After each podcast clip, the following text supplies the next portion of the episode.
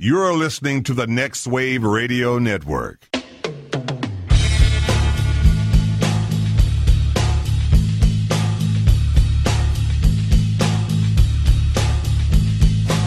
Everybody, you call it the robbery!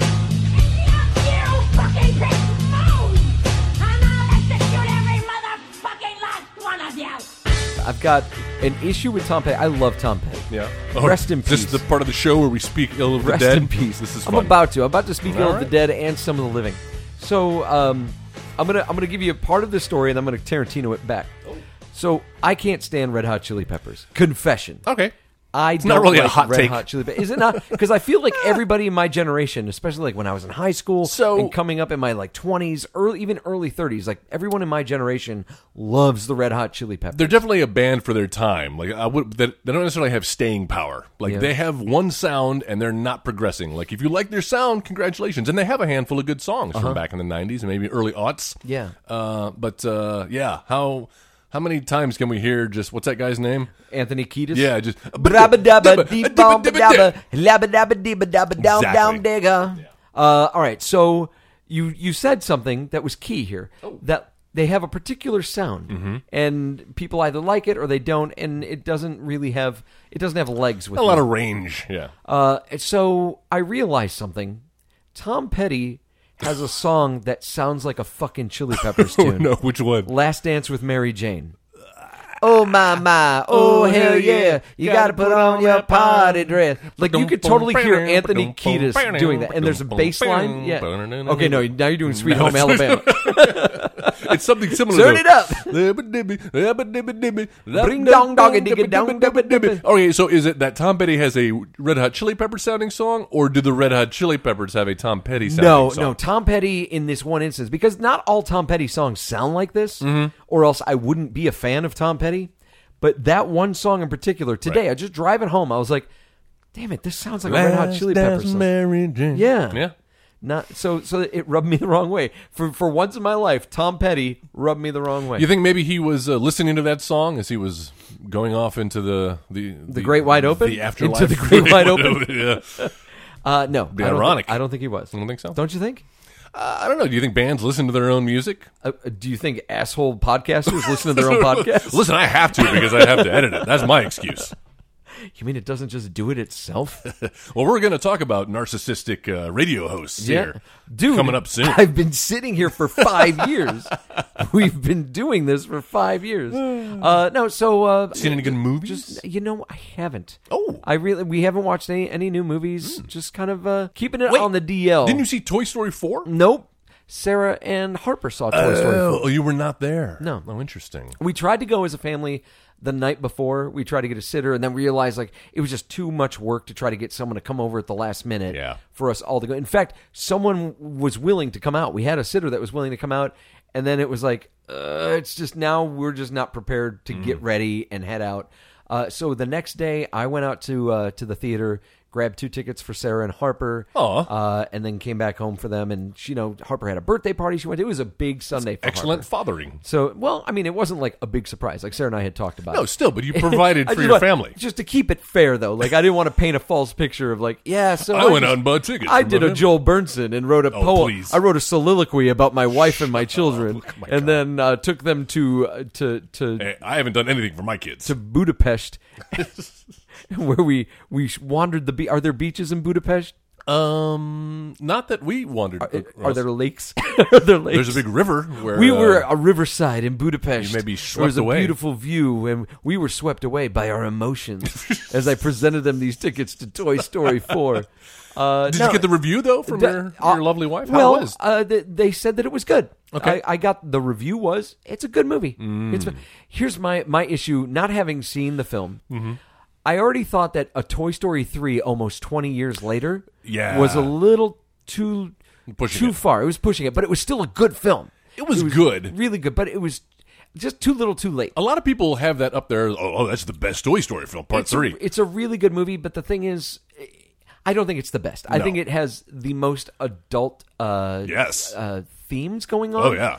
Uh, So Fucking it's dark. easier now for people who have grown up with the franchise. Yes. Mm-hmm. they're still identifying with it. So that's I think that the trick that it's pulling to make you think that it's the best of the series. Um, No, a- and so when I found out they like, I felt the third one, while maybe unnecessary and too late, really put a, a fine bow on the Yep, story. really Like, did. I don't think we need to say anything more. And Passing then- the torch from Andy on to little Bonnie. Yeah. And uh, everybody kind of has their stories wrapped up again. so now to to introduce a number four. Yeah. What really? Why? And it doesn't look like it's bad, but I'm like, gee- It's got it's like fucking 98% on Rotten yeah, Tomatoes. It's but probably a fantastic film, Sure. but it makes me sit back and go, could our efforts not have been, you know, kind of siphoned into something? I else? remember a time when I was excited for every single Pixar movie that was being released, and then they just started getting into sequel territory. It, was and exa- I was just about to point out it was when fucking they started with the sequels. It used to Finding be every Dory. Pixar movie was this original new Yeah. story. Yeah. And then Disney got their hands on it and bought Pixar and like you're now ours. But you know what? Toy Story 2 was one of the early ones. Like, you know, that was like their s- fifth or sixth film. Uh, and that's fantastic. So it's not like they can't do bad sequels, but not. Finding Nemo did not need a sequel. I fell asleep in the middle of Finding, Finding Dory. Nemo didn't need a Not sequel. good. Cars did not Monsters, need Inc. didn't two need a sequels. No, it didn't. well, Cars technically has like four sequels because they did like Rescue Oh, Planes. That's not them. It- That's not but- Pixar. But still, it's That's that not property. canon. It's that property. Is it? Yeah, it takes place. Dude, the trailers would say in the world of Cars. It's Dane Cook as a rescue plane. Oh no, is he really? Is that Dane Cook? Yes, I wondered where didn't he make went. This up. That's weird. Yeah, he went into the world of cars. It- It's always funny when uh, he's like the Eddie Murphy of our era.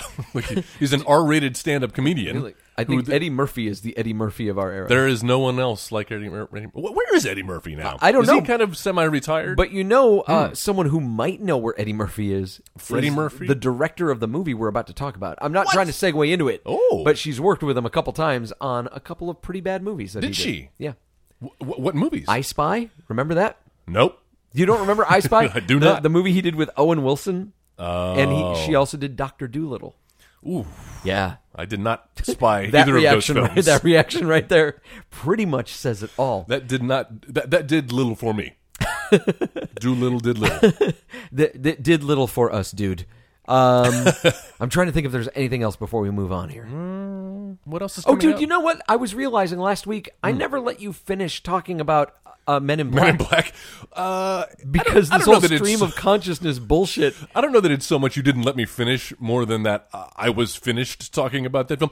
Uh, here's my quick review. Uh, eh, eh, speaking of unnecessary sequels, definitely an unnecessary sequel. However, I was willing to give it a a, a- a shot because if any franchise that I- I love and was in need of a reboot, that was one of them. I love that first one. The second one is abysmal, like just horrible. Yeah. And then the third one kind of came back around, and all right, I, they they almost redeemed themselves. Still not near the genius of the, the first Men in Black, in my opinion.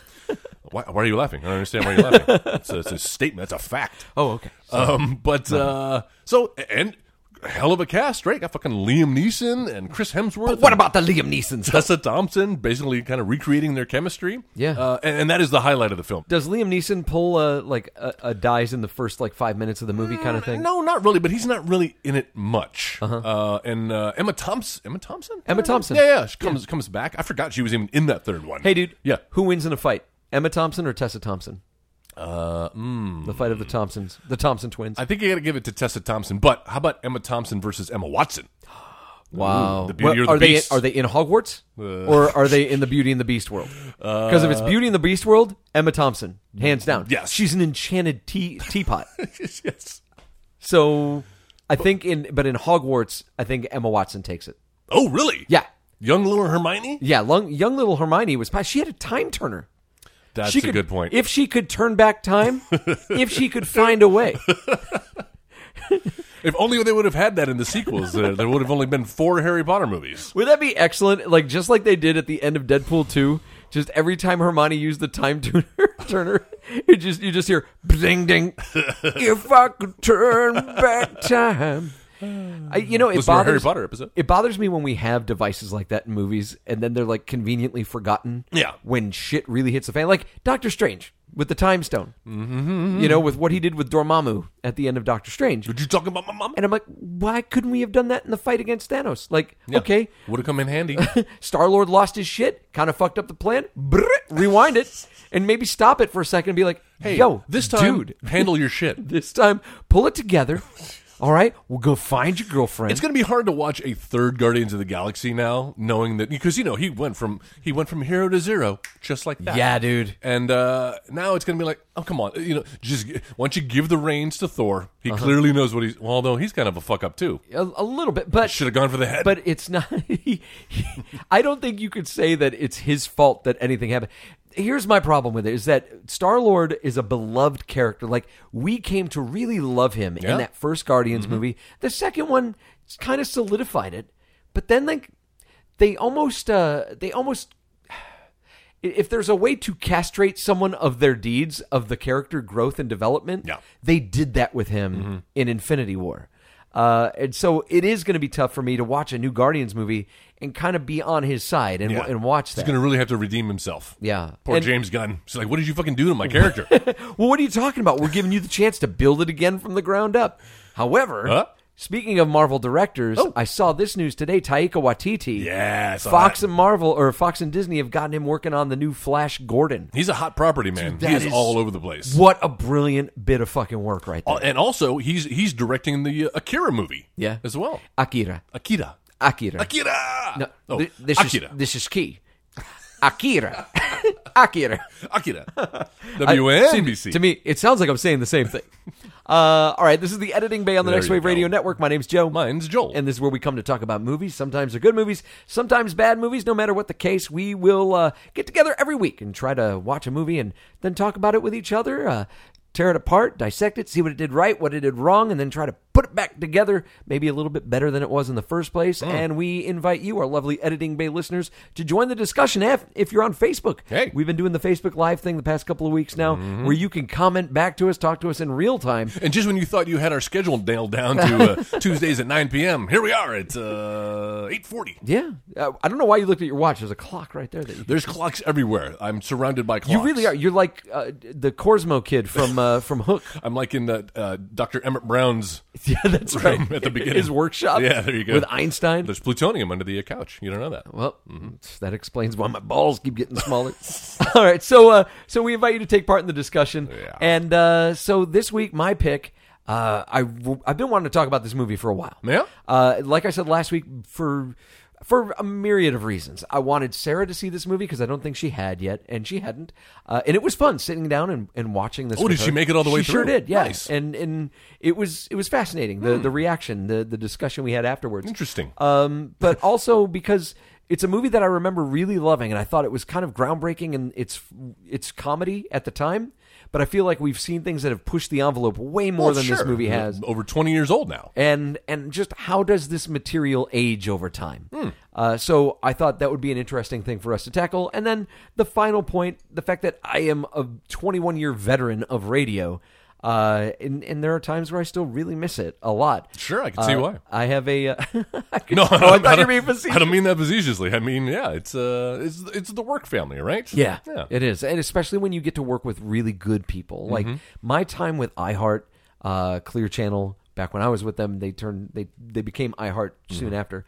Uh, but the people that I got to work with then were like family. Like when you you spend uh, over twenty years with a certain group of people, Oh, yeah. they're kind of like family. And I think we've talked about this before. Like iHeart compared to my two years working with Cumulus, the folks at Cumulus, like I had I had to leave early to go and finalize paperwork to buy my house, and these people lost their Oh, shit right, like yeah. I wasn't in the office, not because anything needed to be done, but because I wasn't sitting at my desk. They were losing their shit. iHeart. My mother passes away. I, I immediately that next that night I went from the hospital to my studio at work and just sat there, worked, wrote my bosses, and told them like, "Hey, I'm going to be going out of town in a couple of days, so just letting you know I'm going to be out because my mother passed away." And the first thing everybody did, they wrote me back. They're like, "Why are you even at work? Get the hell out of here!" And I'm like, "I just I don't know where." el- It's kind of like um, I can't remember what the movie was, but like someone's like, "You need to get out of here," and this girl's like, "I don't have anywhere else to go." Oh, it was Armageddon, where they're telling Oh, like yeah. Liv Tyler, Yeah. "You need to get out of here," and she's like, "I am don't I gonna have go?" anywhere else to go," and that's kind of how I felt. I was like, "I don't have anywhere else to go." Like, I've lost my family, but y- this is Mm-hmm. This my is my family. family, yeah. Uh, and so uh, so they were very sweet. They sent flowers to the field, like beautiful card, like it, and it was great. Like people afterwards were very warm. M- When my when my daughter was born, like they sent cards. They sent a fucking uh, like a Noah's Ark filled with stuffed stuffed animals and stuff in it. That's awesome. With a, ca- it was it was great. It was really touching. Aw. Uh, and so to have that kind of work family and those those relationships that you develop. Did we have problems? Yes. Oh, sure. There were It's like absolutely any family. problems. There, I mean, there are PDs that I worked for that I resented because I felt program like- director for the Hmm. uninitiated. Thank you. that I felt like they didn't appreciate what I could bring. But then hindsight being what it is, I didn't really put in the work at the time. I just kind of expected They're it to be pushing handed you. to me Right. of like, you know, hey, you guys should see the brilliance that's here. and instead now here I am doing a fucking podcast. we see the brilliance, Joe. Um, Don't worry. But but it, it, just all that to say, like there is a difference. There was a difference between working with iHeart and that family that you develop, and that the thing that nurtured my love for radio and what radio meant to me and still means to me, and then what Cumulus, i- in not so many words, took away. Well, I, I think it's become clear that the the, the talent. Uh, I- there are some exceptions, obviously. There's still a lot of big names in uh, in, in terrestrial radio, as they call it. But sure. the, the the industry is moving towards podcast and or Sirius XM. Maybe would you say? I mean, like who who It's is it's moving to still- internet radio. I mean, Yeah. internet radio stream. I mean, I tell you what, the smartest thing terrestrial radio could have ever done is put together apps where you could stream stations. Oh, yeah, instead. absolutely. That, that is the best that terrestrial radio is going to be able to do to keep up with the ever changing you're right, times. yeah. But the, the the simple fact of the matter is, we are in a weird we we we're in like. ah, Remember at the end of that uh, that horrible Escape from L.A. movie, which I love. Yes, I but do. That, that Escape from L.A. movie where Kurt Steve Russell, Buscemi is- where Snake Plissken hits the reset button. Oh, on- yes. and kills electronics and like basically we're have we're starting over. Mm-hmm. Planet It's- of the Apes. It's kind of like what we're doing now. It's like with internet radio and podcasts. Yeah. like radio starting over. They have to start over. They have to evolve, or else they will completely die. Uh, but one of the things that has been great for radio eh, eh, eh, from the beginning till now, and someone who's been able to stay ahead of most of the trends is Howard Stern. And that's why I wanted to talk about this movie, Private Parts, uh, from 1997, Mm-hmm. directed by Betty Thomas, who we talked about recently on Troop Beverly Hills. That's all right. Uh, she also directed the Brady Bunch movie, oh no way. Dr. Doolittle, 28 Days, I Spy, and Alvin and the Chipmunks, The Squeakquel Oh no, not even the not original. even the first one. Uh, the budget for this movie was 28 million, Yep. and it brought in a modest 41.2 million dollars. I mean, that's to be expected for something uh, because in 1997, I don't think that's bad for a, a movie about Howard Stern. And especially considering like he wasn't in 100% of markets. Yes. Like I don't think the DFW area got him until uh, early 2000s, no, right? no, no, no, no. we was had that- him. was No, that we late had 90s? him. We had him in the early uh, late 80s through the Really? the mi- yeah through the late 90s. We had Howard Stern. Okay. Yeah. All right. I uh, I enjoy listening. I listen to Howard every uh, when I used to work overnights on the soft rock station. Oh, that's I would right. listen to Howard on my way home and uh, just loved him and just ate up everything he did. I thought everything he did was fantastic. Like all the characters, the the the drama that they drummed up, Oh, yeah. whether, whether it was artificial or something that actually just ha- happened. It, you know, they're just serendipity would hit, and some weird things would happen on his show, and and there you go. But at the center of it was this. It, it's going to be a dramatic term, but at the center of it, this mastermind who is kind of conducting the whole thing, Mm-hmm. uh, and so that's. Uh, that's uh, I, j- I just the dude is he is a radio hero for me. Like I I really look up to what the guy has accomplished and try to emulate that sometimes here. Like there are times and we'll talk about it in the movie where he's talking to his wife and he's like sometimes I feel like I don't say enough. And I feel like when I start I I pull myself back, I should just keep going. Just let it go. And I was telling I was like, you know those times when you get frustrated that I blurt something out that is like inappropriate. That's kind of where I'm getting it from. Like I feel like I should just go for it. WWHSD. what would Howard Stern do?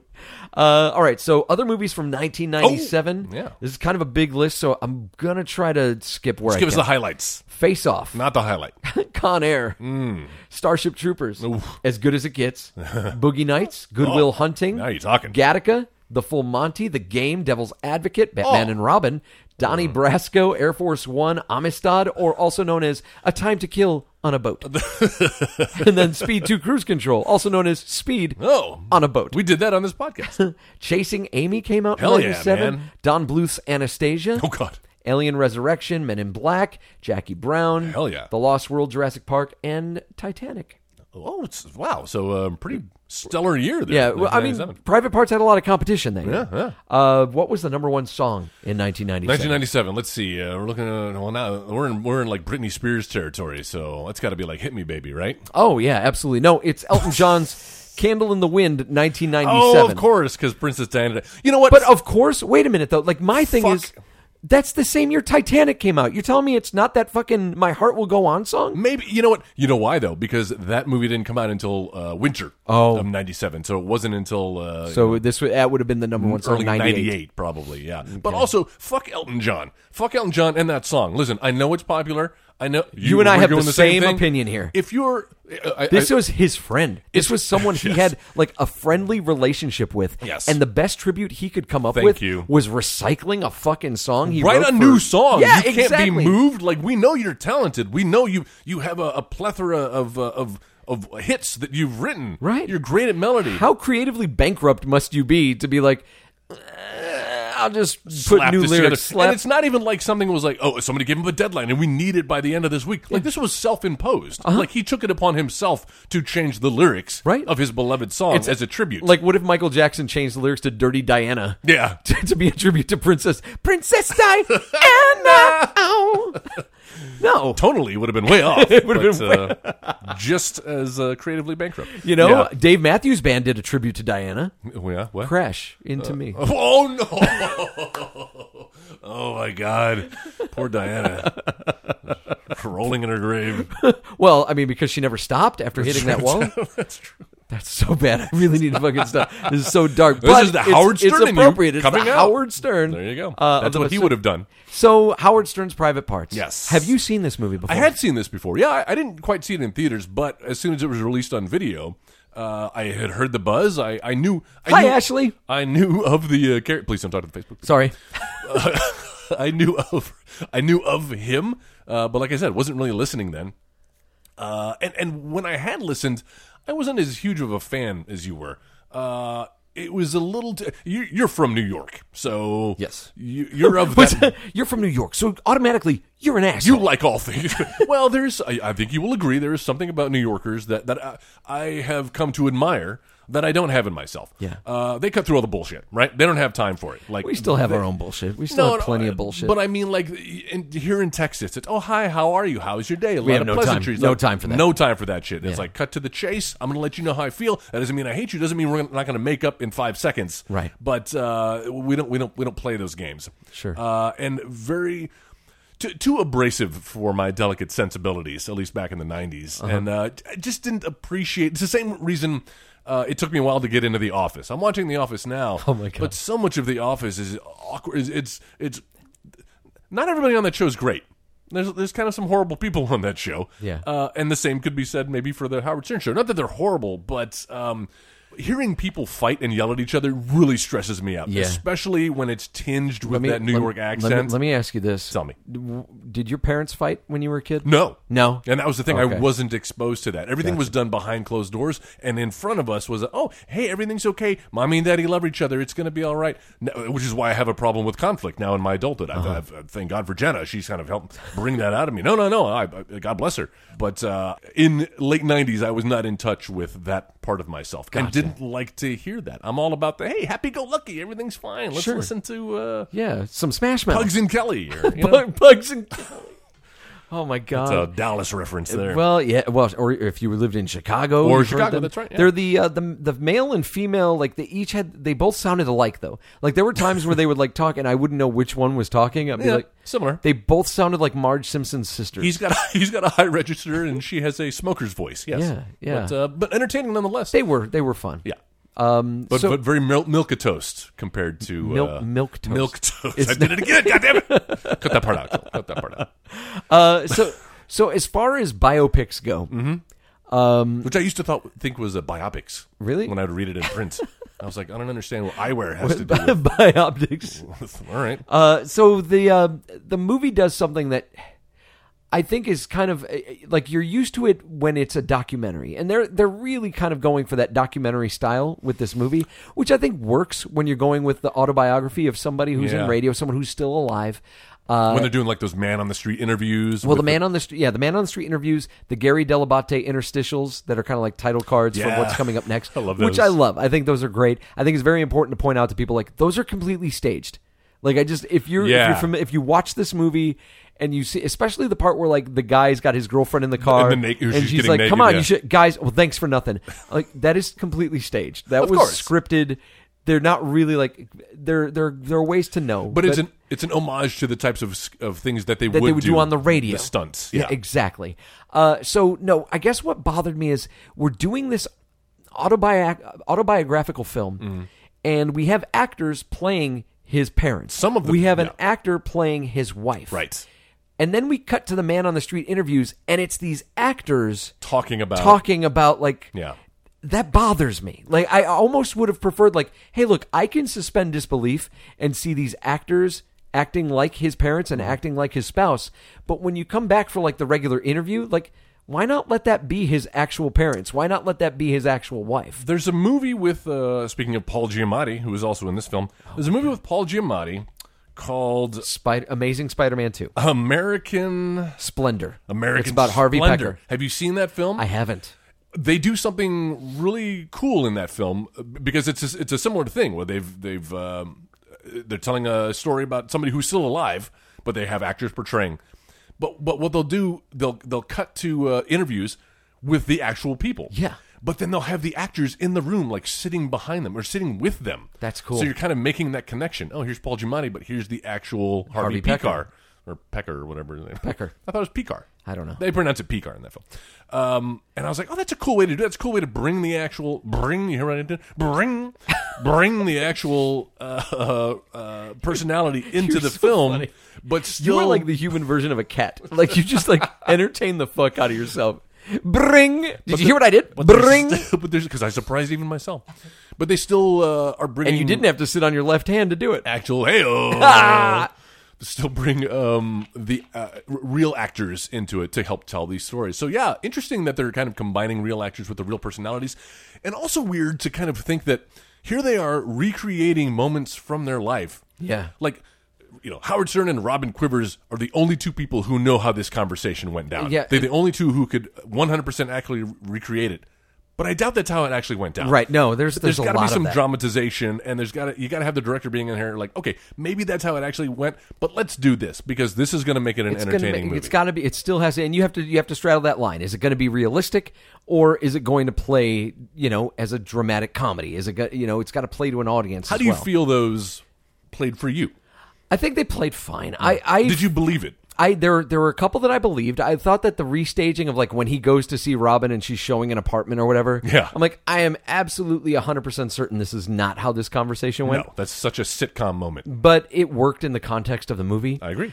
There's a weird like charm that Howard Stern has. There he's Oh, sure. There's a a bit of it like at sometimes in this movie he's kind of a crap actor, but then at other times like he's really natural. Like Yeah. there are some points where I'm like, wow, you with a little bit of training, like a little help, Sure. you'd actually be pretty Well, good in film. He's the king of all media, Joe. So Of yeah, course. he's, a, he's got them all. But and especially uh, some of the scenes with with Mary McCormick, who's playing his wife. Uh, and I know what you're going to say, but there are a few moments there where it's like, okay, he, I I I have been pulled out of uh, or or pulled into this this narrative. Yeah. and I'm no longer seeing them as actors or or her as an actress anyway. I'm th- they're the real people as far as I'm I concerned. think I think because there is a realism to like the things that they say and like there there was something that initially it kind of rubbed me wrong and then I was like no actually there's some kind of it's pretty genuine like when they start arguing and he's like baby I love you what what is going on Yeah, and like yeah. at first I thought like and my initial thought was like nobody talks like that and I went oh, Oh, yeah. Mm-hmm. fuck I talk like that like I'm like baby I love you why would I try to hurt your feelings why would I do so I think that's part of it is like there's something kind of genuine about the discussions that they're having Mm-hmm. with each other but then there's also something kind of oogie about the whole deal because like you to watch this movie and like to see like the trials and tribulations they went through and Yeah. you know how they came together and how they've overcome together and then to realize like but he's actually now divorced with her like Yes. and he's with someone else like this is a long he time traded ago. her in for like a For a newer younger, model. hotter blonde. Yes, but uh but like it's obviously everywhere you read it's an amicable split but Sure. you got to think like there's something a little disingenuous about like how she ended up working through it and she's okay with it. Yeah. Because obviously No, they weren't. didn't there turn out was, that there was way. not something okay. with Yeah. And that's the risk that you run when you make a biopic course. about someone who's still with us. when you're still alive. Yeah. Exactly. Yeah. uh, I thought Mary McCormick was pretty horrible in What? most of this movie. Oh my god, I thought she was fantastic. Really, I did not. Oh, I thought like she was her. great. I, I thought she was. She's. This is not her. Be- I've seen her do well. I've seen her do good work. This is and I didn't surprising, think this Joe. was her best work. I am shocked at this because I thought of all the things that are like of, of the strongest performances in this film, I thought she she really delivered. Really? This- yeah. Really? No, no. I, did, I what didn't was feel that. unbelievable? Was it the chemistry between I think the two of them? Mm-hmm. when they put them in the in the room after her miscarriage, and the doctor's like, "If we could have pumped you with every bit of," dr-" and also, I'll tell you, it could have also been a product of the fact that this movie f- seems super cut, like. Everything, every scene probably had a little bit more breathing room, a Yeah. little bit more of a setup, and they really had to chop it down. A- And this scene feels like that in particular, where like we could have pumped you full of every drug known to man, and you still would have lost the pregnancy. Hard cut to Mary McCormick. Right, Mm-hmm. yeah. like we didn't get a, a sense like a chance to kind of get into it so it makes her cry it makes her emotional response to it seem fake I hear you, but I think that's the that's a result of the film moving at the clip that it does. Yeah. Because we're 15 minutes in and already like they're getting married. It's Uh-huh. like, oh, we just we've seen her in two scenes previously, and now all of a sudden, the student film The part student film is awful. it's so on the fucking nose Yes, though it's very indicative that of is late 90s exactly- student films. that is exactly what like co- college students putting films so together fucking pretentious. oh my god it was perfect I've I've I've made some of those, so I'm not going to criticize. But yes, uh, I guess, and and you you just touched on that that like we're 15 minutes in, Mm-hmm. and you know we've we've got it. We kind of hit the ground right the way the, the story moves. I don't think that this film is constructed properly. Now, granted, it follows the book as best as it can. Oh, yeah. You his read the novel? autobiography. Yeah. Hmm. Yeah, Oh yeah, I've read I've read all of his books, uh, and and I think that whether he has a ghostwriter or not, like his books are pretty compelling. I He's don't got think he needs a ghostwriter. yeah, I, I, he's got it. He's Yeah, got it yeah, all yeah. up here. Um, I I think from a movie standpoint, when you're building a narrative, though, I think that we we need him growing up and getting into radio, Mm-hmm. and then we need to get into what the conflict is going to be, and that means I think that, like really exploring his relationship with Kenny at WNBC. Yes, which doesn't happen until the last You have 20 minutes left in the movie, act, basically, Yeah. of the film. Yeah, and that's really where things start to take off. and and it, it was I hadn't seen this movie since it came out. That is what I remembered most about it. I remember the the he and his wife getting together and hooking up, and then I remembered yes his time at WWN. WNBC. Um, but a lot of that stuff in the middle, I was like, oh yeah, I forgot. This is just the fluff because we need to, it's it's the progression of the story, and here's how we got here. Uh-huh. And ultimately, that, that's my main criticism. but it's where of this things get film. muddy. It's where things Yeah. get, because like the what is the point? What's the point, Walter? No, you're What's absolutely the right. point? Is the point him getting into radio? Is the point him and his wife, you know, kind of Dealing with- Mm-hmm. reconciling what he's going to share on the air, who he's going to be, and who he's going to be at home? Is it him winning at the radio station Yes, that he's the at? conflict with his with his PDs. Exactly. Is it is it him mending the re- the broken relationship with Robin and like getting back? There's too much. Mm-hmm. Ultimately, it's going all of on. it's because it's an autobiography, and But you need to pick one. It's this is a film, and so Yeah. you need to pick one thing, and that's where it got like muddied to the point where at the very end of the movie, he's Mm-hmm. finishing telling his story to Carol Alt on the plane, and he turns to the camera and he's like, "But Robin, guys, you know she stuck with me through Yeah. this whole thing," Yeah. and I'm like. Robin isn't where we or not Robin, Allison. Uh, yeah, yeah, his I'm wife. like Allison is not where we started this journey. Mm-hmm. Allison and I get it. Like that's great. This story about what your wife went through and the things that she had to experience and like how you guys came together as as a couple, that's awesome. And that could be a strong B plot to this movie. Mm-hmm. But I don't think that that's the message you want to end but the what movie on. is the message? Like, there's no That's- real message. I- Here's my story. It's my This is the story, message. Yeah. Mm-hmm. exactly. But that means you don't have to tag that on there Yeah. because it then when you tag something like that on there, like I said, it, then makes, makes it, it feel seem- disingenuous when you've divorced your wife in tw- in like ten years, and you're like, well, I guess it really wasn't that. Uh, Can't watch this movie So anymore. you got to respect that. I think you got to respect. that. you got to respect that. I know it's really a little awkward. Um, s- and s- speaking of wives, you said uh, you showed this to Sarah and she enjoyed it. Yeah, huh? Uh-huh. Yeah. You guys had some nice conversations. About we, it? we talked a little bit about it and it, what i was relieved to find out that like after it was done like she wasn't like he's such a disgusting pig. Like whether Hmm. she felt that or not, I think that she did a great job in at least in at least humoring me and like considering what was going on. He's a hero of yours, and so uh, yeah. she was being being the good wife. and, There and we are. she's she's listening right now, so hopefully she'll, there you she'll go. chime in too and, and and let me know. But Well, I did not have that experience. No. uh, Jenna did not make it through this film. Oh, no. Uh, and she was like, "I don't like this guy. Yeah. he is he is doing some horrible things. Uh, I don't like his humor.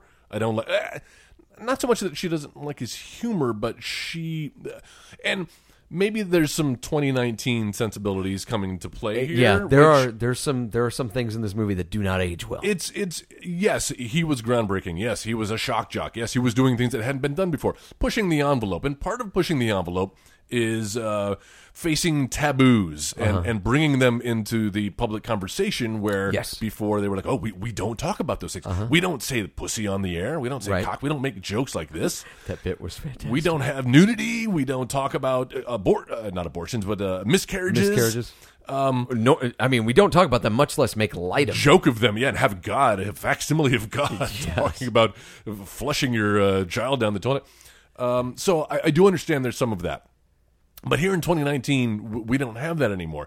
And now it just seems like I think the the Mama Look a Boo Boo Day, like Yeah. I am Detroit's first black traffic reporter. killed a white man. Yeah. Is like stuff that Eddie Murphy was doing, speaking of Eddie Murphy back in the 70s, um, uh, uh, using. and that's when that took place. Like Yes. that moment took place in the seventies. using transvestites as a like there's like the joke is here's a man in a bikini N- with no further Yeah. commentary uh-huh. it seems um exploitative uh-huh exploitative Yeah, yeah yeah. No, I, I, and I, I won't argue against that. I think there's You- you can't. There is definitely a, an exploitative part of Howard Stern Mm-hmm. that's been there since day one. so Uh, she did not appreciate uh, the antics but more importantly uh, just his behavior here we are he's supposed to be such a sweet guy and i felt bad because I, I remembered this film differently Yeah. and i was talking him up we watched the trailer beforehand and of course the trailer's all like yeah Howard Stern, heart jokes and Uh-huh. titties and cock and shit um, and i was like oh but it's actually kind of sweet he's a sweet guy and it tells his story from a more sweet point of view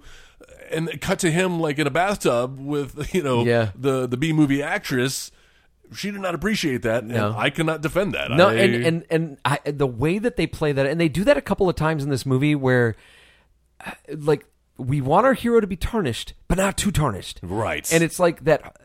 I don't believe for one minute that he just got in this bathtub in his underwear, and the moment he hard was to touched, believe. he ju- he got up and he's like, gotta I get out of can't do. here." that. I got to get out of here. that's the story you tell your This is- wife. yeah, and exactly. you write in your autobiography. but what really let's happened? ask Fred Norris what, what happened. How did it go down? No pun intended. I have a feeling that some things happened. Uh, and, and you know what? None of my business. It's Sure. Mm-hmm. none of my business. It made for a funny moment in a movie. But at the same time, you know, if we're trying to play this as an actual autobiography, you know, there, there's a there is a level of don't bullshit me that I Right. kind of go into a movie like this with, uh, and I feel like I was bullshit a little bit. Uh, but it still didn't. It doesn't affect how much I look up to the guy as far as a radio, you know, uh, revolutionary. Oh well, listen. I mean, I think history has shown that uh, people that we uh, we c- c- hold up as heroes sometimes in their personal lives, you know, uh, aren't we don't want to emulate that behavior. Right. You know, JFK and fucking Martin Luther King Jr. Like these were JFK fucked Martin Luther King. Jr. Well, we don't know. no, uh, There's no proof that he didn't. that's, the way we work now. the right? opinions of one Joe Giannotti This do not is- reflect the opinions. Look, of the it's not my anime. opinion. Just based on the facts I am presenting right now. Uh, but uh, you know, we can still appreciate the the movements that they made and and, and progress, uh, but also recognize that they were flawed human beings. I think there's a- another thing you can't deny when it comes to this movie, and that is how genuine it is when it comes to portraying radio. There, Oh, yeah. there are two. Finally, I, I right? tell I tell people all the time. I'm like, there are two movies that portray radio about as real as you can get. Love Actually. Nope. that would be Private Parts and Airheads. Oh yeah, The way that radio works, like Steve Buscemi. it, it it's surprising how genuine they present that stuff. And some of the examples that I'll give, like when Howard's in the studio and he's interviewing the uh, he's interviewing the lesbian or whatever, he gets he gets the Yeah, lesbian on the yeah. air, and uh, and like he's talking to her, and the moment she starts talking. it- They don't even like call attention to it. If you're paying attention though, you see Fred come over like Howard's shoulder and starts adjusting the levels, her levels. Oh. so that way she's not yet because obviously like what I'm led to believe when I see that happen, like the information that's sent to my head is, oh, they didn't they didn't do a, a test on sound her. check. They didn't do a sound check on her. So now she's she's spiking, so they're gonna bring her down a little bit and there we go. And That- he would know to do that because because that's he's his role in that's his real role. life. Mm-hmm. It's his, he's an engineer. He's a, he's a, he's he's so good at what Can he we does. talk about I him? love that they they present him in this movie like he's a quiet, like just doesn't say anything. But if you were to listen to the show, Yes. Fred is a vocal, opinionated guy. And Here's maybe my that's favorite something part. that has developed over time. He's my favorite part. He's he's not my favorite part. He he is one of my favorite. Like I love Fred. I love Fred on the actual show, and Mm-hmm. Yeah. I thought he was great in this. Yes. and that's one thing I do love that Howard included almost everybody from Yeah. the show. Jackie the Joke Man. Mm-hmm. Scott the engineer is in there. Uh, but the the relationship between Rob and I, there like I really feel like. The Allison thing should have been a B plot. He should have met Robin sooner, and he. Really, Yeah. This whole movie should have been About at the two NBC. of them. Yeah. The two of them taking on NBC. yeah, I agree. what do you think of her acting? And I'm using that in finger quotes. Um, Robin? chops or abilities. Well, well, here's the thing: if you've seen Robin in real life, and I'm sure you have watching. It was the E Channel, right? Didn't the Uh-huh. Yeah, E they Channel used to do the used Howard like Stern show. videotape and edit? Uh, Come to think of it, that was my first exposure to him before even hearing him on the air. So she, if you have never seen her outside of this film, you'd think, well, she's not very good. Like she's kind of stiff, and and uh, her, her. If you close your eyes, she sounds good. She sounds great. But I'm not seeing it in her face yet. That's exactly who she is. That's who she is. She j- like she is being herself, and I think she does a great job of being herself, I- which is a weird yeah. thing to say. No, but you're right. Like it's almost like when when you get people on screen, they're supposed to act like themselves. Oh. They suddenly kind of Ricky Bobby it. yes, It's it's almost like when you tell an actor walk, like when you're filming them and like now just Oh, okay. walk down the street, and suddenly I they have just to. they don't know how to fucking walk. left leg in front of the It's like, right. Just what's wrong with you? Just walk. Uh, no, I thought I thought she's fine. I think she's fine. I honestly like I just want to. I want to give credit where credit is fucking due, Mm-hmm. and this movie really fucking takes off when Paul Giamatti enters the scene. Yeah. Paul Giamatti, and it's that. It's that I mean you've heard it a million times. Your hero is only as good as your villain, and the people that Howard runs into the the antagonism and Yeah. like the the uh, the the obstacles he runs into pale in comparison to when Sure. Paul Giamatti's Kenny or Pig Virus, Pig Vomit, Pig Vomit. gets on screen, and like I wanted more of that. Yeah. I really want, and I mean, the, quick. in the book it goes on for a while, and I'm Yeah. like, you really could have made. A, an hour and a half movie about like with this being the key thing and how it's affecting Howard's life at home and his marriage and his relationship with the people he's working with and then see him like while, when he finally resolves things at home how that gives him the confidence and strength to tackle what's Mm-hmm. take going them on on. at work Yeah. like that's you know I wanted so much more of what- seeing like he's so I can't remember what Paul Giamatti has done before this. That was movie. the first thing I that his remember first- He's seeing him in. so fucking. I know he's in my best friend's wedding. Mm-hmm. He plays like uh uh he's he works at the hotel and he does the this shell two this two shall pass with uh That's right. yeah with Julia Roberts. That's the only other thing I remember him in around this time. But yeah, his his stuff where he's trying to keep them like you know under thumb and you know I want you to send me all the scripts. I want you to prove everything. You can't use this language. And even better than that, when they get one over on him and he loses his shit. when they called his wife. Oh my god! I wanted that to go on forever. Yeah, you said forever. Forever. No, we haven't talked about that yet. Uh, You know what? We're foreshadowing next week. Ooh, yeah. Um, w- I hear what you're saying, and I do agree. However, that would have ballooned this film to a two hour film, and I don't think you can lose a lot of this stuff up front. I think they moved along fairly quickly. Uh, maybe lose some of the some of the home stuff with his wife, but I think those I scenes are the feel like ones some of that that's really kind of important. Yeah, they really humanize him. Yeah. and uh, I- m- some of my favorite scenes are Black. him s- Some- him- seeing him say something on the or y- y- when she has the miscarriage and then they're laying in bed and he he jokes about it and they're laughing about it and then he takes it to air Yeah. and thinks well if I got to laugh at home I'm going to use it as material and realizing he's crossed a line Yeah. and you see that conflict coming at home those are some of my favorite moments so I don't even think you can lose that I don't know what you what do. do you lose? Yeah, I mean, I guess you lose some of his previous radio experiences, but you know, you need But you those need to kind that. of build where he's come from. Yes, because otherwise he's just coming right out of the gate as a cocksure, Yeah. Uh-huh. you know, radio shock jock. When no, he's just this geeky little Jew from New York dude. who uh, was f- trying to find himself on the air. His first radio ex- it's it's cringeworthy, especially when you've been there. When you when like my first shift, when the the weird things you do with your voice when you first go on the air, and like you, uh, Well- precipitation is it, and to hear him it like it makes you think of like all the radio broadcast kids schools like the, the people that go Yes. to broadcast school guys. I, here's a little uh, a, a little tip from your uncle Joe. Your Uncle Joe.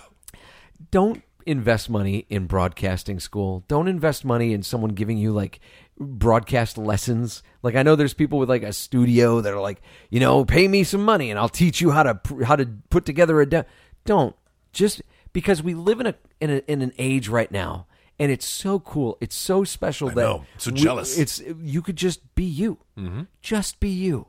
That's all you need to be. You don't have to put on like, you know, yeah, sure. If you're going to report the news or report traffic, your boss is always going to tell you, "Well, talk with a smile." Yes, it makes you we sound can hear ener- the smile in your We can hear voice. the smile in your voice, and it's going to make you sound more energetic. Hey, everybody. Like that's great. But honestly, just be you.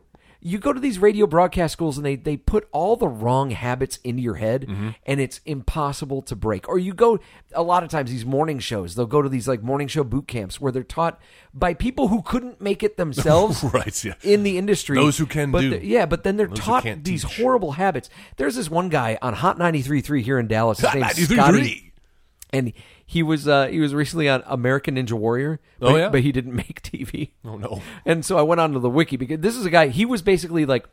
It's like a reverse Howard Stern situation, Oh, no. where he made my life hell at Cumulus, and so Oh, I'm really he was your I- pig vomit. I, he's my pig vomit, uh, and so uh, so I wanted to see how well he did on his run on American Ninja Warrior, out on the second obstacle. Oh, yes. He didn't even make TV. It's so fucking funny. This is the guy that uh, we did this uh, promotion called Stuff a Bus. And they they destroyed an RV that we got for them to camp out in the first year. Second year, I told them I'm like, we can't get an RV. If you guys aren't going to be careful with it, we can't get an RV. No one will deal with us if we keep doing this. And they're like, no, we need an RV. We need somewhere to camp. I'm like, Why don't you just stay on the bus? Why don't you get a hotel room? Because it's called Stuff a Bus. People think we're gonna I go.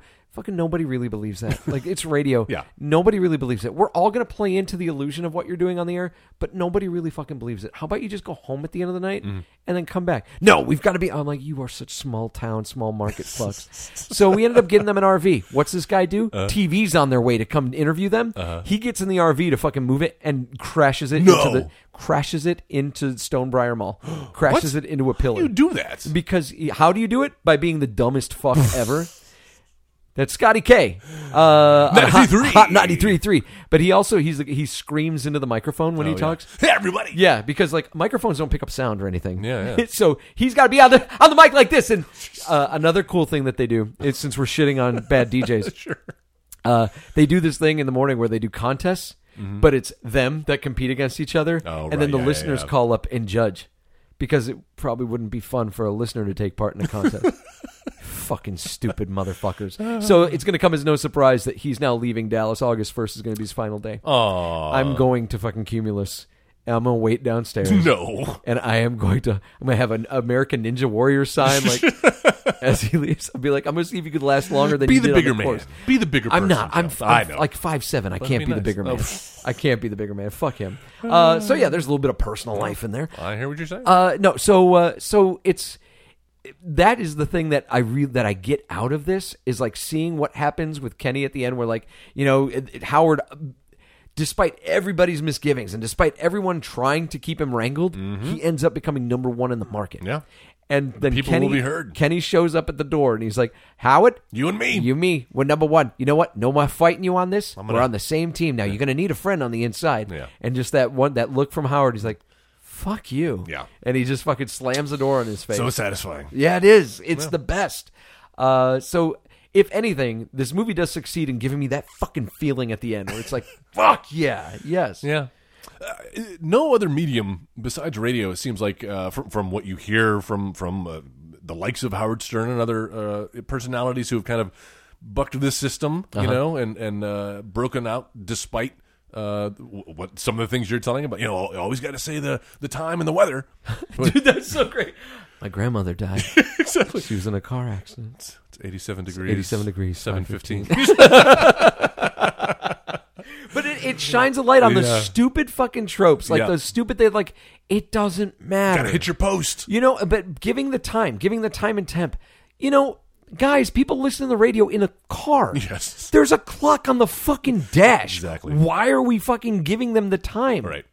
Yeah. Unnecessary. Times have changed. Yes, they have. And now we any need to schmuck evolve. with fifty dollars and a microphone and a Mac laptop talk about fucking movies. Be, pretend to be on the radio. And judge people. That's right. That's what I love to do. That's I'd the like to- internet, man. You should go back and listen to some of our earlier episodes because I'm totally not my not that I'm myself now. Yeah. but uh, I was totally. I think there's a level of Trying comfort to that be- we've achieved between Oh, the absolutely. two of Well, us. it helps it being yeah with you, but uh, no, I'm just no. I, I you you have certainly helped me. Uh, not that I'm even aspiring to be anything beyond. Like I have no misgivings that this is anything beyond just two schmucks sitting in a room. Every once in a while, we get, uh, you know, a sponsorship. Yeah, that's yeah, Video blocks. There's every once, every once, we get a sponsor. Um, but we're just doing this because it's fun and it's entertaining, and we like movies, and it gives us an excuse to hang out And once a week. that right? is what Howard was getting out of being on the air. there you go. And that's the beautiful thing about that story is that someone took something that they loved and they were able to make it their own. They were able to do something. When when people said, "What you're doing, your brand isn't working," and he had a vision for it and made it work. And it's the Rudy of radio. Yes, and there's something kind of special about that. Uh, there, there are some things that when I talked about like how genuine this movie could be, there are also a couple of things uh, that aren't very genuine Oh yeah. uh, when he goes to Detroit to work at that rock station for the first time, and he Yeah. comes in, and there's that guy, the Duke, and he's like, "Hey, it's Big Bird, guys. Big Bird. It's the Big Bird show.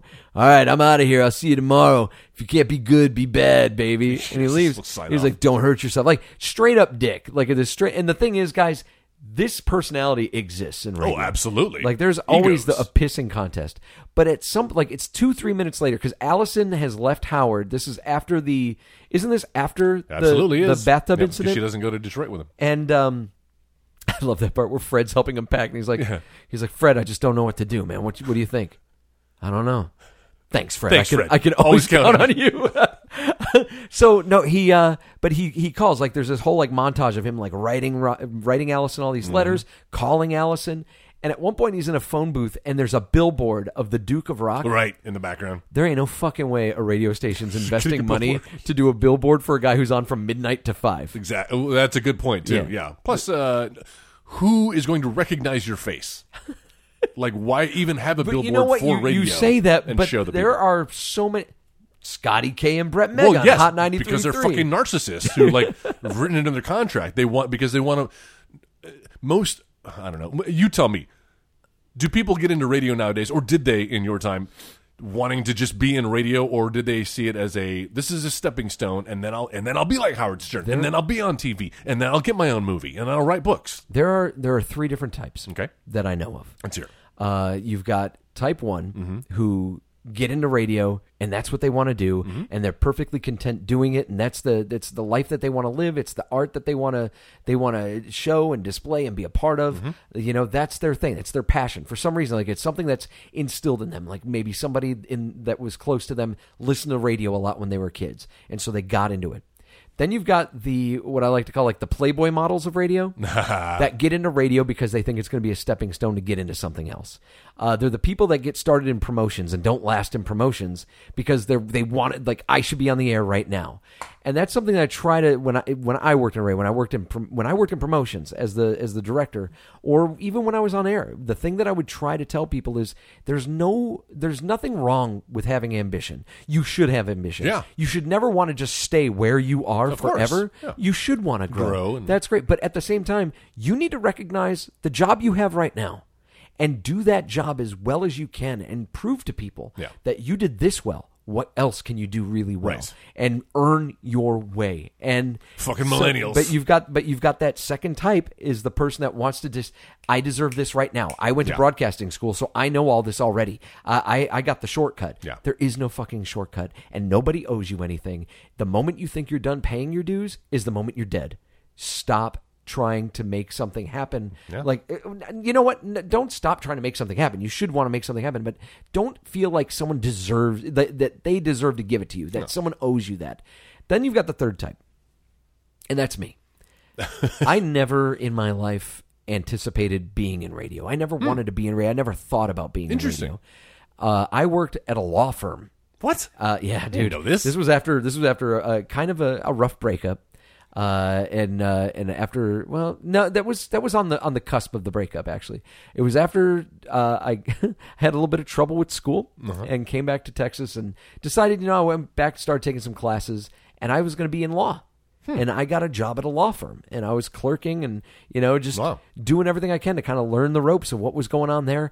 And uh, I didn't get along with the attorney that I worked for and ended up having to do something that I wasn't comfortable with.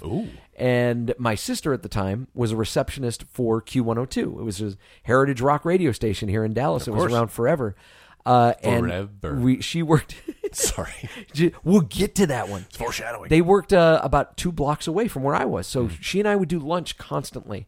And uh, and w- one day I went into the law firm, and and the attorney asked me to do something I wasn't comfortable with. I did it. Came back, told him I quit. Al- Almost like Howard. I think I quit. Yeah, I quit. I like that. Uh, and uh, and ended up going to do lunch with my sister, and a bunch of guys were getting ready. They were running around the station. You know, it was it was crazy. And uh, and one of them, this guy Frank, that I had I had, you know kind of had conversations with in the past. He was the the promotions coordinator. It was like, hey, what are you going to do today? I'm like, I don't know. I quit my job, so I'm probably going to get stoned and play some PlayStation or something. And he's like, no, not tonight. And he throws a T-shirt at me, and he's like, we had a guy didn't show up. We need an extra set of hands. Nice. So like an hour and a half later, I'm at the Bronco. Remember the Bronco Bowl? I do, yes. Yeah, dude. Oh, I miss was that place. at the Bronco Bowl backstage, bringing listeners to meet Motley Crue, Ah. and was like, I thought it was cool, and I didn't like get starstruck or anything like that. Like I kind of sat there and looked at them, and I, I remember the thought going through my head was like, Wow, these are like the famous guys I used to watch on TV, but like swollen, like they just like they don't quite look like how I Yeah. wanted them to look or how I remember them looking Maybe the camera doesn't add 10 pounds. and so uh so I brought people backstage to meet him, and then we finished the job. And the next day, I got a call from their promotions director, uh, and he was like, "Hey, we really like the way that you handled yourself. That other Cool. guy, we let him go. Nice. And we were curious if you'd like to get involved, if you'd like to work for us." And I was like, it's sure, man. They're like, it's a part time job, but also you have mascot training. Like I had done some mascot work for the Dallas Really? Burn. Oh, that's and they're awesome. like, we're looking at doing a mascot for one of our radio stations. Oh, no. And not only would you make part time pay, but we'll also get you talent fees for doing appearances. and stuff." Nice. So that was how I started in radio. Was Holy doing promotions. shit. So I didn't have any kind of like thought of anything more than that. That was just going to be a cool part time job. So I started working like part time gigs. And I started working, uh, bringing the weekend parties with Redbeard, l- legendary DJ Yeah. Redbeard. And one day we were hanging out doing this bringing the weekend party. He was doing a live a live shot, and then he finished up, and I did an announcement saying we're going to start giving doing some giveaways. He stops me afterwards, and he's like, "Hey, you got a great voice. Have you ever thought about being on air?" I was like, yeah, no, I don't know. That it sounds fun. He's like, you know what? Come into the studio next week, and I'll show you some stuff. Nice. So he started teaching me, all, teaching me the ropes. I on love the air. that. And uh, I was actually supposed to do a late night shift when ownership brought everybody in and canned everyone. Oh, and that's, no. that's when they flipped the format for Q one hundred two. That sounds just like that's like the stereotypical radio story, Yeah, right? Everything yeah. Uh-huh. was going great, and then they switched formats, which I, I love when it happens in this film too. When they go uh, when they go country, country, everybody's and it, wearing and the it cowboy happens hat. that abruptly. Like Oh, yeah. when the PD shows up out of nowhere and he's like, "We're gonna change it. We're looking for a a, a, a unique foothold in the market." yep. And that's that's not bullshit. That is what PDs say when a station owner tells him, "We're doing this now." Mm-hmm. Yeah, yeah. Uh, you either drink the Kool Aid or you get the fuck out. And what I admire about Howard is that there are several times where someone said, "Drink the Kool Aid" or GTFO. Yeah, and and he he- got the fuck out. Yeah. Uh, but yeah, no, that's that's how my journey in radio started. That's, That's that's awesome. that third type that like you get in there by accident and you end up loving it. And you love it for I feel like the right reasons for Yeah. what it represents for the the legacy, the history of radio. and you were well, you were a talk radio fan beforehand, so that helps. You didn't yeah. you, you got into it for the right reason. so and that guys, uh, I'm sorry to bore you with that story. No, but that's, well, that's why we're doing this episode here. That's why I, I I dig Howard Stern. I I admire him for what he's achieved, and you know th- this movie, while it doesn't portray exactly how I would have liked for it to portray his rise, oh yeah. I I still think that it's a cool story. It's a nice dramatization. Yeah. it's fun. You get to see a little. There's a lot of fan service in there. That's why we have uh, Gary show up, do his, Gary. his stuff. He's got a uh, what's her name? Uh, Bass. Um, Yeah. Uh, I can't remember her first name. Yeah, but she was on WWE for a short time. But I love that part where she starts flexing and she's like, "Was my voice too deep?" He's like, "No, it sounded very feminine." I love that. uh, it's you know what? It, it's it's great. It, it's for what it is. It- It's not trying to like break the mold of filmmaking, but it's it's fine. it's what you would expect from a film about Howard Stern. So there's a little bit of fan service stuff in there, but then there's more uh, kind of beneath the surface that uh, it was better than it had to be. as Uh-huh. Yeah. I like to say. um, do you have any other notes about that? I do not. No, No. All right. Would you recommend this movie? Yeah, sure. Yeah, even if you are not into uh, talk radio, uh, I think it's compelling enough. I think the story's there. I think you it- it'll kind of make you think a little more about the, the radio stations and the DJs that you listen to, if in fact you do. Yeah. In 2019, uh-huh. listen to radio. Um, and again, it's a nice story about kind of the work family, which I, I always love uh, uh, films and, and TV shows about the work family. Sure. Um, and there's a lot of drama to be had, and I feel like there's probably even more that's on the cutting room floor that uh, that it could have added to this film. Um, but but as it is, it's a nice, tight little encapsulated story. Uh-huh. You love him or hate him, uh, you got to at least respect. Got to give him uh, credit for what he's achieved. that he yeah yeah he found his audience and he uh, blazed a trail. Yeah, Mm-hmm. uh, I would absolutely, absolutely. Uh, I, I would try to say obviously and absolutely at the same time. Uh, Absolutely. I would absolutely recommend the film. Uh, I do know that there's a lot of sexist and racially charged jokes Sure. that don't age well. Yeah. Uh, but I think despite that, what that is, I mean, it is to use the term time capsule. Those things, like it's a time capsule. I was just- and it, it kind of illustrates the things that were taboo and like, but still kind of acceptable at the time. D- Do you still listen to Howard Stern? Mm-hmm. Do Every you- once in a while, I'll Yeah. I'll catch like a rebroadcast on like YouTube Right. or yeah yeah. So I don't I don't s- I don't subscribe to Sirius. Has he I don't believe in evolved? paying for something we get for free. right? Yeah. Has he evolved his his style since then, or is he Uh, still kind of doing the stutter and Gary It's- and well, they, they they still do some of that, but I, I'll tell you, he's he's becoming. I think his new book. If you you should check out his new book, Howard Stern comes again. He's become yeah, I know. He's become a really fantastic interviewer. Like oh God, the- we haven't even talked about the that. guests that he gets, like he he gets some like, and I think his work doing like America's Got Talent legitimized him a little bit more. Yeah. and made him it it put him more in the public eye and uh, made him seem more accessible to people. And so he gets different guests now. But his interviews, like the interview he did with Stephen Colbert, where he gets Stephen Colbert to open up about his family life and his father's, Really? like, wow, this is fascinating. Like he has found his stride as far as like where he's when he's eventually going to leave his legacy as a broadcaster. Yep. That is, I think, going to be a high point of it. Absolutely, yeah. Alec Baldwin comes in to do like five minutes to promote his new film, and then Yeah. Uh-huh. the next thing you know, it's been an hour, and he's talking about his childhood and uh, or his relationships, and he's like, "Wow, you're really getting a glimpse." You know, you, you watch Letterman or Mm-hmm. you watch any of those shows where they're you know when, when the celebrities come on because they're hawking their new film, just kiss you're their getting ass The and- same yeah. fucking shit. You never learn, learn anything about the people. Or it's Jimmy Fallon. He makes them play a stupid game. Exactly, which is entertaining in its own right, but uh, there's something deeper about, and, and I think that's why you and I both love talk radio. It's more about the relationships. You get into deeper themes, and it's to spend an hour a day with, or, or a week with, with the same people and kind of grow along with them. Yeah. you almost feel like you're, you know, you're living in tandem with these faceless uh, voices, Right. And they're a part of your life. Uh-huh. It's building a connection. And and I mean at the end of the day we're we come in alone and we go out alone. Mm-hmm. But if in the middle of it we can establish connections and not just connections with the people that are around us and the people we already, you know, we know and love, but to establish a, a deeper connection with something I think is beautiful. I think that's great. And I don't think that's what Howard Stern really set out to do. No. But it's what he's done. And good for you on that, man. Yeah. Uh, what did Private Parts do right? Do right. What did you pick? I think that uh, I think what it did right was uh, I think the, uh, the how genuine they portrayed radio Yeah, yeah. and how radio works. Like there's there was a scene where like uh, Howard was working in Washington and Allison Janney. We haven't even talked about Mm-hmm. Yeah, Allison she's Janney great. playing D. She's so good, but like the way that he's like when he's in the room and he's got like people they're all yelling at him and i was telling sarah i'm like okay so that guy is asking allison janney why is he doing that i'll make him stop so obviously He's the the head of programming. Mm-hmm. She's his program director. And then there's another guy who comes in and starts like getting pissed about Muffler City. I'm like, okay, so he must be the sales He's the director. sales guy. And then like somebody else comes in and is like, and we just lost this. I'm like, okay, that must be either another salesperson or they have a sales manager too who's come in.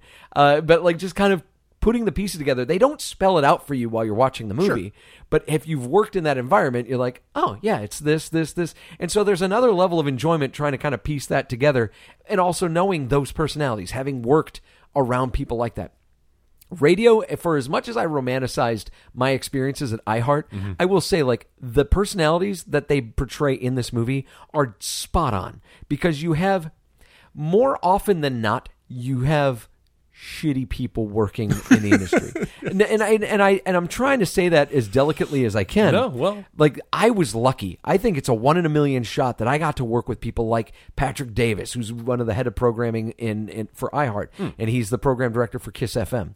Uh, Hmm. Oh, yeah. You know, I, I I lucked out getting to work with Redbeard. I lucked out getting to work even with like Lex and Terry and Peter Welton. Uh, I'm going to just start like and Pat McMahon, uh, Amy Austin. Uh, I got so Anna DeHaro. Jesus, I, I gotta I gotta give her credit. Now you're just Uh, making Frida names up. Ross. No, the, these people that I worked with that like The- the painter? uh, yes, Frida. uh, but uh, Ben Martin. Oh my God, I can't. I can't talk about people that I love and have influenced me in radio and not talk about Ben Martin, Bo and Jim, Jim White. Jesus, oh yeah, Jim White. I, I owe my life to him, like over and over again. Uh, these people that it was a perfect storm of radio that I got to get into. But despite that, I also had when I was the program dir- or the promotions director for the Eagle, Mm-hmm. I worked for this guy named Rob Riddlemoser, Hmm. who was this big jacked muscle guy. Huh. Really in like he his his style of management was to bully everybody. Oh, I hate those And guys. he came from uh like the competition and he had already wanted to put somebody else where I was. He and so he was trying to do the Kenny thing, like try to push me out. Yeah. And because of Jim White, God bless you, Jim White. Because of him, I was able to get out of that situation and still stay in radio. Hmm. Um, but uh, but yeah, like there are those people, those people that fail upwards, people that used to be like, Oh, yeah. The best way I could describe it is fucking car salesmen Oh, who yeah. start working in fucking radio and become radio management, and it's like. Why the fuck are you here? Yeah. You- 'Cause they think it'd be cool You to have be on the air. like we had a guy who was like one of our uh, our, our our I think like market managers or, or regionals who came in and he took all like the records off the walls and and and was like this is a media company not just a radio station. Jesus Christ. And I'm like but that's kind of the magic of when people come in here. the like- e- history, too. Exactly. There's a legacy, and when you do that, you take that away. But when someone doesn't understand that, when someone comes into radio and they don't understand that, then that tells me you don't know what the fuck you're doing. Yeah. You're a flash in the pan. Right. Uh, like when DJs come in, like Scotty and fucking Brett from 90, Hot 93.3, they came from Chicago and like the they they kept talking about Texas. Every time they went on the air, they're like, so Texas, Texas likes to do it like this. Texas likes to do it like that. Guys, you know, because we're Texans, we, and I'm like, you know what? There's something that's going to separate you from the Radio Hall of Famers, Bo and Jim, who have been in Texas for fucking ever. There's something that separates you guys. And it's the fact that they don't ever talk about fucking Texas Yes, that's such a poser it's, thing to it's do. a poser fucking thing to do. And you could tell, like, these people that come in and you're like, you're not going to last. You're just a blip. You are just a blip in the landscape of radio. No one's ever going to remember you. And that's the same way I feel about some of these suits that come in and they don't even know what the fuck they're talking about. So they, they knew someone who put them somewhere. Right. And they were like, all right, we, we need to either pay out a contract. We made a mistake signing this. guy." No matter what, I mean, shit happens in radio and people get put in places and fail upwards and people suffer because of it. And that's happened. But luckily at iHeart, it didn't happen as much. Uh, but but all that to say, man, I've gone on forever talking about this. this was the what did this movie do right I am segment. so fucking sorry.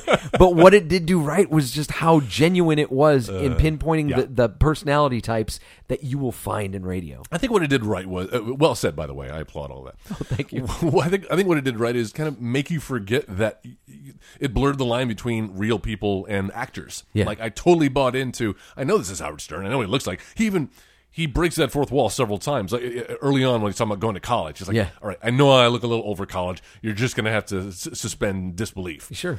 And you do. Uh-huh. And I, I, I didn't care that Mary McCormick isn't really his wife. I bought them as a couple. I didn't care that Robin Givens isn't an actress. Givens. Robin Quivers. Although Howard Stern dated Robin Givens after Shut he divorced up. his wife. Really? I Yeah. didn't know that. That's weird. Didn't bother me that she wasn't an actress, that she was playing herself. Same thing with Fred Norris. Just uh, a a genuine uh, believability Sure. about all of the players on screen. Yeah. What did this movie do wrong? For every one of those, uh, I feel like the tone gets a little too into the cartoony comedy characters. As much as I love the Paul Giamatti character he- and, and uh, his earlier program director, um, Mati? yeah, that Fuck guy- you a thousand percent. they kind of just seemed like uh, stereotypes, which is fine. Kenny, I, I mean, you, you you had to be there. No, no, Like I, hear feel what you're like, saying. Like I that's feel probably like pretty that is spot on. pretty huh? spot on. Yeah. Mati maybe not so much. I can't imagine this guy being a fucking a station manager, but whatever. Yeah. Uh, but I, I hear what you're saying. Yeah. You know, there are for everything that's believable. There's stuff that's like really. Verged a little bit on the uh, on the fantastic side. Yeah. but, uh, but that's a, that's a minor quibble. I think that the the movie the movie confused what its point was supposed to be about halfway Yeah, through. yep. That's what I felt like it did wrong. It, it it kind of lost sight of what its focus was, and it's like it's almost like halfway through this movie, it was like, oh wait, this guy's a goofy radio shock jock. We need to do something goofy, and it's almost like, wow, you were really getting by on being just genuine and sweet there for a little while. You didn't have to jump right back into that. Um, one of my favorite moments though is where he and Robin, he's on the mic and he's talking about like, I was a nom. What were you? You were a captain? Yeah, well, I, I was a love that. captain. Yeah, yeah. Like just and seeing like him start the wheels start turning in his head about the bullshit Right. and seeing those things go go back and forth and how they work together. Mm-hmm. I love that. I, I love that. I love that we see the the juxtaposition then between him uh, and uh, and Ross. Wi- what's his name? Willingham, the guy who was their news director after they fired. Oh, Robin. oh, poor guy. I did some summer stock. Did summer stock? Yes, and we know you're very proud of that summer stock. Uh, but to kind of see that relationship, but I do feel like there's no way, and this is still in the topic of what I think it did wrong. There's no way that Howard could then use that to leverage getting Robin back. yeah, Like, that, that, seemed, a little, convenient. Yeah, it's like really even even even if they got that guy fired, and it's like, well, we can't find anybody else to take the place. Then they would just go without a. Yeah, I mean, Oh, that one or they you did. could find somebody. They did for a while. Howard was reading the news, which is also a funny part.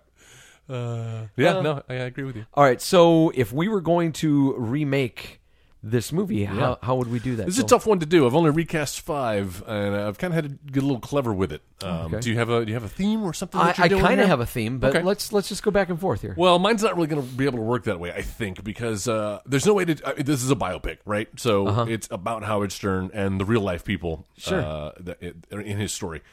So you can't really uh, like. I'm not going to like bother you can't- you recasting can't Howard, remake Stern Howard Stern's with an part, actor. yeah. So I'm just going to choose a different person, Okay. a, a real life person, and then some actors sprinkled in there. Okay. Uh, so I'm going to choose uh, Adam Carolla. He's somebody. He's kind of my Howard Stern. Ace. Not a listener anymore. Um, maybe when, when Trump's out of office, I'll be able to start listening. Yeah, again. His he is a politics. Trump supporter. It's so weird to kind of see the flip uh, from when he was in his love line days, when he's like, you know, fighting for the the, the underdogs and every, you know, every, everybody let their freak flag fly, as he likes to Right, say. And yeah. It's like you can do whatever. And, and he the fact that he's like liberal. best friends with Jimmy Kimmel, you're like, wow, how did this work? And and now just he's just turned into like your your grandpa, your racist grandpa a Yeah. little bit. Um, but, uh, Well, that's even a soundbite, though.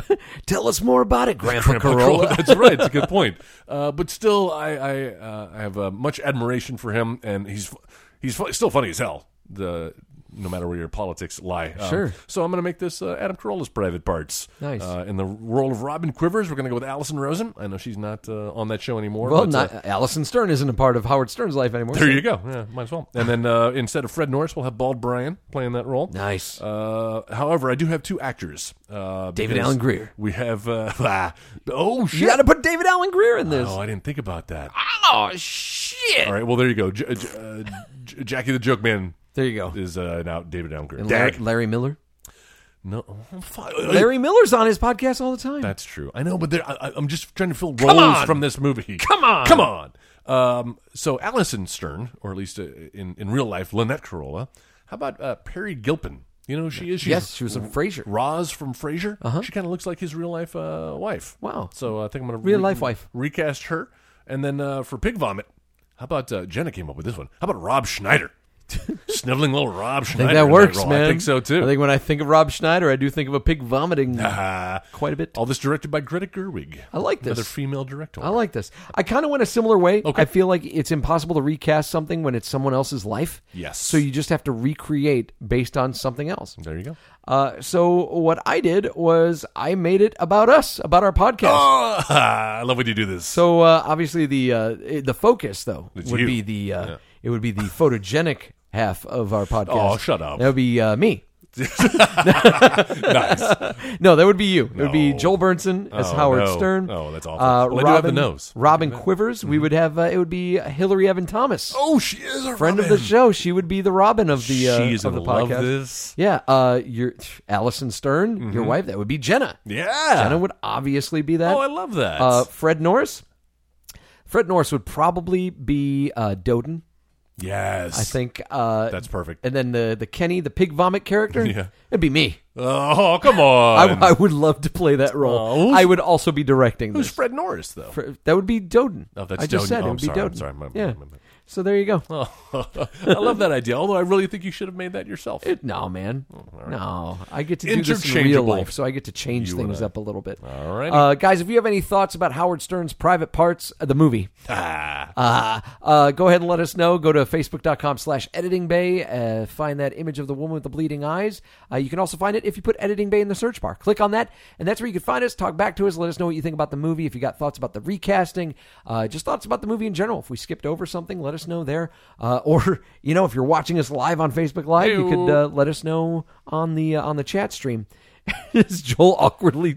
Chris puts his- McCord is watching live. McCord, McCord I went to is high watching. school with him. There you go. He's Hey a there. chef now. Apparently, a really accomplished chef. Hey there, Chef So McCord. we need, we need some food, Thanks chef. for watching.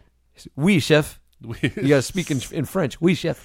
Um, no, let us know what you think, and if you've got ideas for movies for us to talk about in the future, go ahead and put your suggestions there as well. We've also got a website. We do because it's the year 2019. so go to www. Uh, I should do my radio voice. The, theeditingbay.com. WANBC. You're going to find uh, links to all of our past episodes. I can't do that.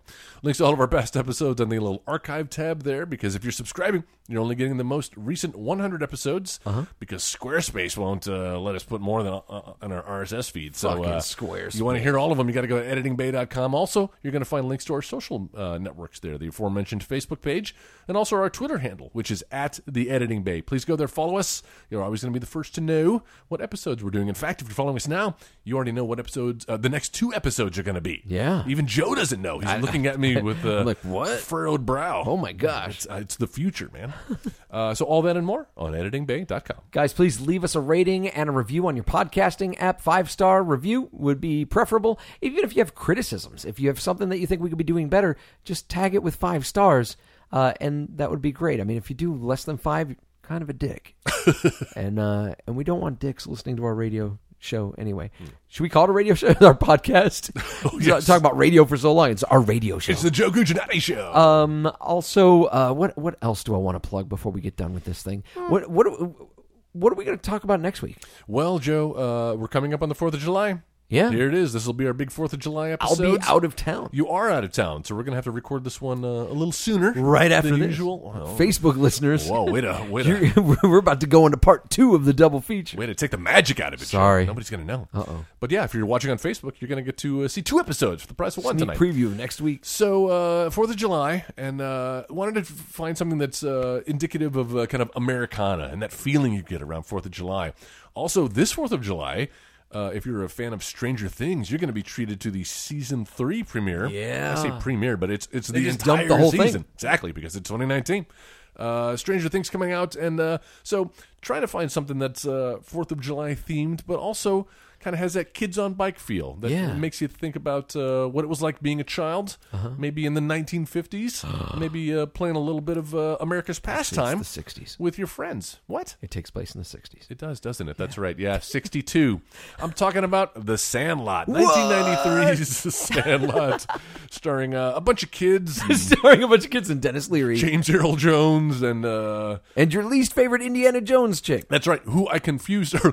Jenna was like, "Oh, I know her from uh, Scrooged." Yeah. and I was like, "Yeah, that actress is dead. She died a couple years ago. Did What? you know that? Wait, yeah. what? Oh Yeah, Margot Kidder. She died. Oh my god!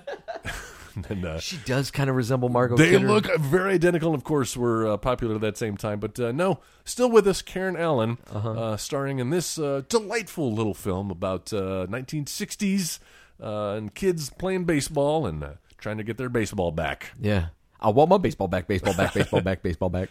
I want my baseball back, baseball back. 60s, Baseball back, bam. Excuse me, back, back, back, bam. Fourth of July. Uh, okay, so man, what else? Do you have anything you want to plug? No, just the show. Guys, uh, if you uh, if you watch anime, if you dig on the anime, Oh yeah. uh, Funimation has a show called Midnight Occult Civil Servants, oh, you were showing me clips of and this I earlier. do a voice in it. You do great too, I'm, man. uh, thank you so it's much. so yeah. weird to like see uh, your voice come out of uh, flapping out of an anime character. That's right. Yeah, I showed Joel a little bit of it before we got started. Um, But it works. I play a character named uh, Satoru Konoichi, Hey.